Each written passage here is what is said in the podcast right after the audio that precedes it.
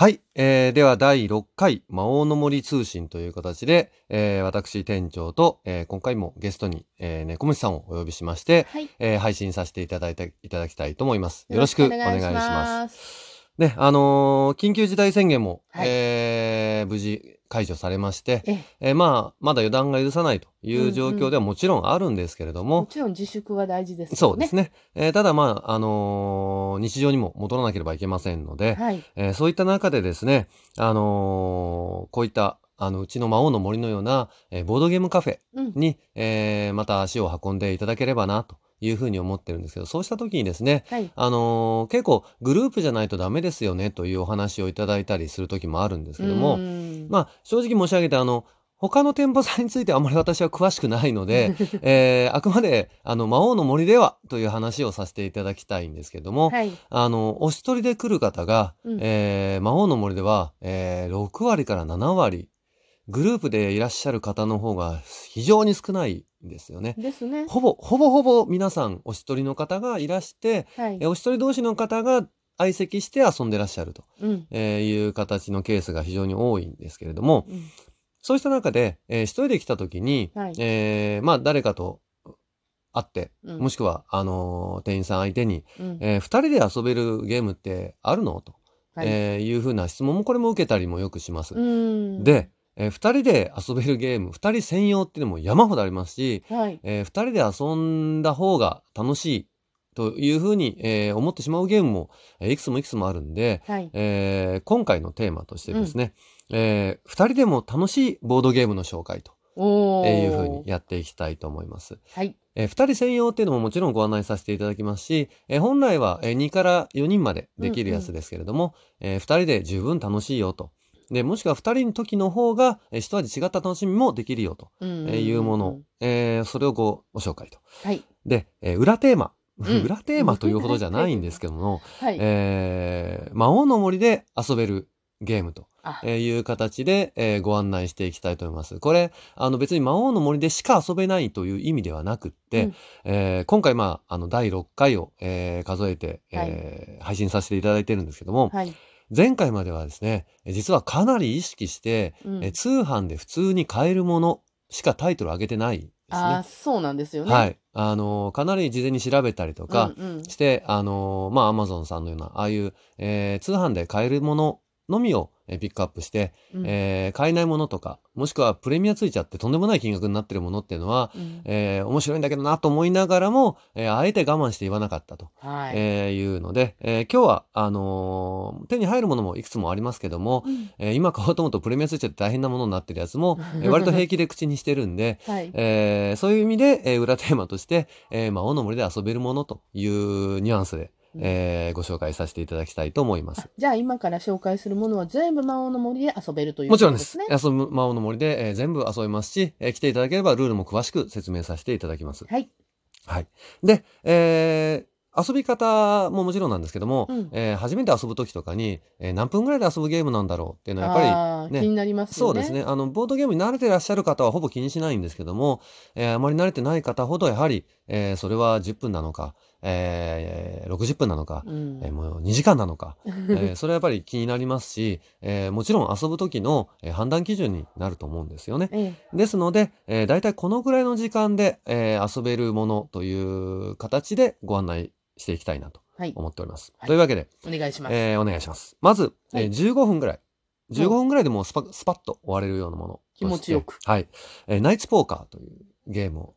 ご案内したいと思います。えー正直言って、えースリーカードポーカーという言葉で、えー分かれば、えー伝わるんですけれども、えー相手と自分の前に、え3本のラインがあって、うん。えーそこに自分の番が来るたんびに、まあ、木の駒なんですけどね、うん。え1個ずつ、えー置いておいて、で、うん。木の駒にはトランプの、えーのようにですね、あの、スートと、えースートっていうのはスペードとかハートとかダイヤとかなんですけども、えーそれと数字うんが書いてあって、うんで、えーそれを、え3個まで各列にお互いに置けると。自分が1個置いて相手が1個置いてっていうのをやっていくんですけども、うんで、その最終的にはお互いに3個3個3個、えー9個置くわけなんですが、うんえーその各列での勝敗をもってして、えーどっちかが必ず2勝できるはずですから、うんえ2勝した方が勝ちという形のゲームになっております。トランプではなく木の駒を使うというのがそうですね。特徴的ですね。はい。あのートランプでもやってやれないことはないんですけども、うん。えーまあ、トランプと違って数字自体が抑え込んであるので、うん。えー非常に、あのーシンプルな、えー読みと、まあ、運の要素も相当あるゲームになっております。うん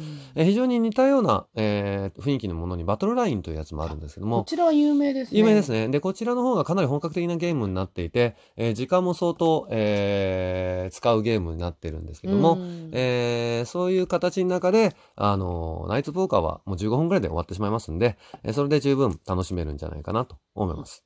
で、えー次に25分ぐらいはい。かかるゲーム。えー二人専用のやはりゲームで、うんえーロストシティというカードを使うゲームですね。それは前にちょっとそうです。えー前の、えー配信でご紹介もしていると思うので、えーまあ、割愛させていただいて、で、えーもう一つ、うん25分ぐらいで、えークイキシオというゲームがあります。おうおうはい。えこれですね、うんぶっちゃけて言うと五目並べです。えー、5×5 の、えーマス目ではなく 5×5 の正方形の、あのーコマを 5×5 の状態に置くと。うんえーそれを、えー丸と×があるんですけども、えー丸側と×側で担当していただいて、うん。うんで、えー、丸でも×でも自分の、えー担当のものを、えー縦でも横でも斜めでも結構ですから、一列、えあー。5個並べるということに成功したのが勝ちなんですけども、えー最大の特徴として、うん。えー外周しか触ってはならないというルールを持っております。割とこうなんていうかあの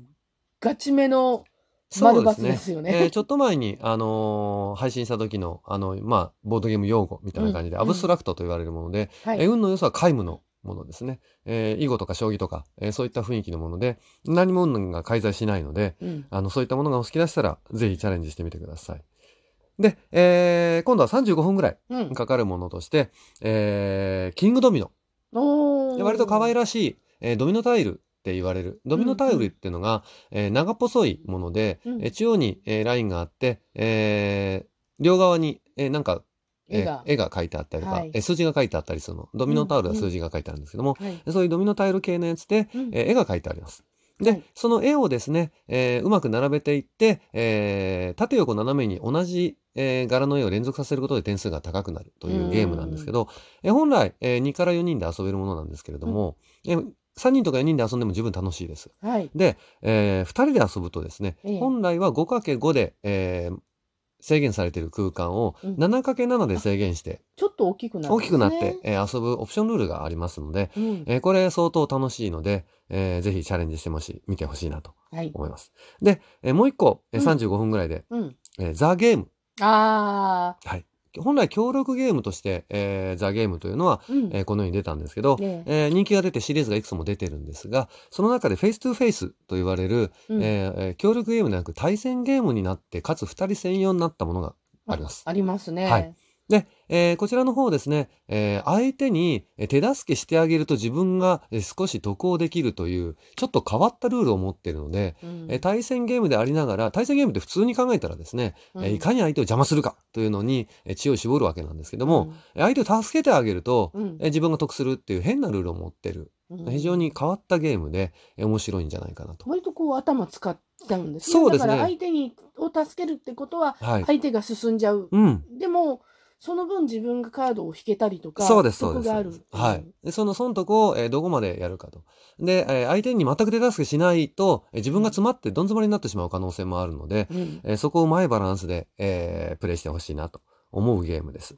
で、えー次に、えー45分ぐらい。あちょっと長くなりま長くなってきましたね。えーここら辺になってくると、えーボード広げたりとかいろんなものが出てくるんですけども、ねえー二人専用だとセブンワンダーデュエル。うんえこれもルールが相当多いゲームで、本来セブンワンダー、世界の七不思議というカードゲームがあるんですけども、それの二人専用に、えーブラッシュアップしたタイプのもので、えー本来は、えーとドラフトという、えーカードを、えー回すルールを持ってるんねですけど、一枚自分が取って、はいあとは回すみたいな感じ。えーそれではなくて、えーそれをピラミッド状にソリティアのようにカードを並べて、うんえープレイするゲームとなっております。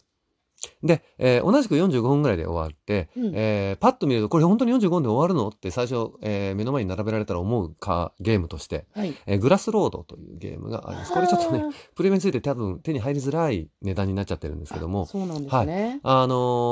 ー非常に、えー面白いゲームで、えーうんカードを使って、えー自分のアクションを決めるんですけども、えーバッティングと言われる、えー相手と自分で同じカードを出しちゃうと、えー行動が制限されるというシステムを持っていて、えーそれを、えーうまく利用しながら相手と、相手が出したカードには自分が同じカードを持っていたい。自分が出したカードには相手が同じカードを持っていてほしくないはいというのを、えーなんとかクリアしながら、えー進んでいくゲームと、うんえーいうようになっております。時計型のこう資材を集めていくのも楽はいしいですね。えー資材がですね、えー獲得の仕方も独特のものを持っていて、ある特定のものを集めないことによって他の資源が増えるって何言われてるのか全然わかんないと思うんですけど、あの気になったらお店に来てぜひですね、えールールを聞いてみてください。あの、あ、こういうことかと思っていただけると思います。はい。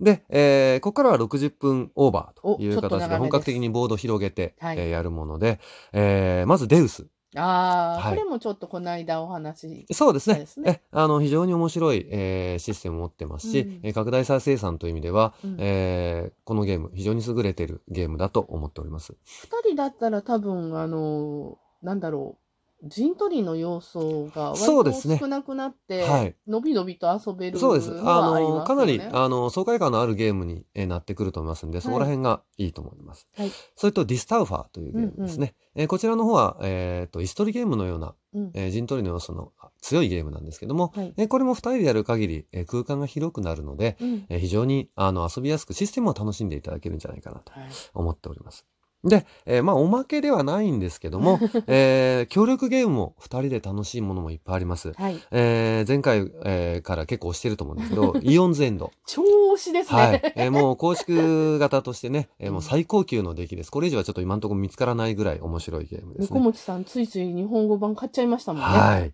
それから、えーお化け屋敷と宝石ハンターというね、これもいいゲームですよね。お子さんと一緒にね、ぜひやってほしいゲームという感じの協力ゲームです。で、次回ですね、そういう意味で、えー子供と楽しむボードゲームというテーマでですね、はいまた配信したいとも思っておりますので、はいえー魔王の森でお待ちしております。どうぞ今日はありがとうございました。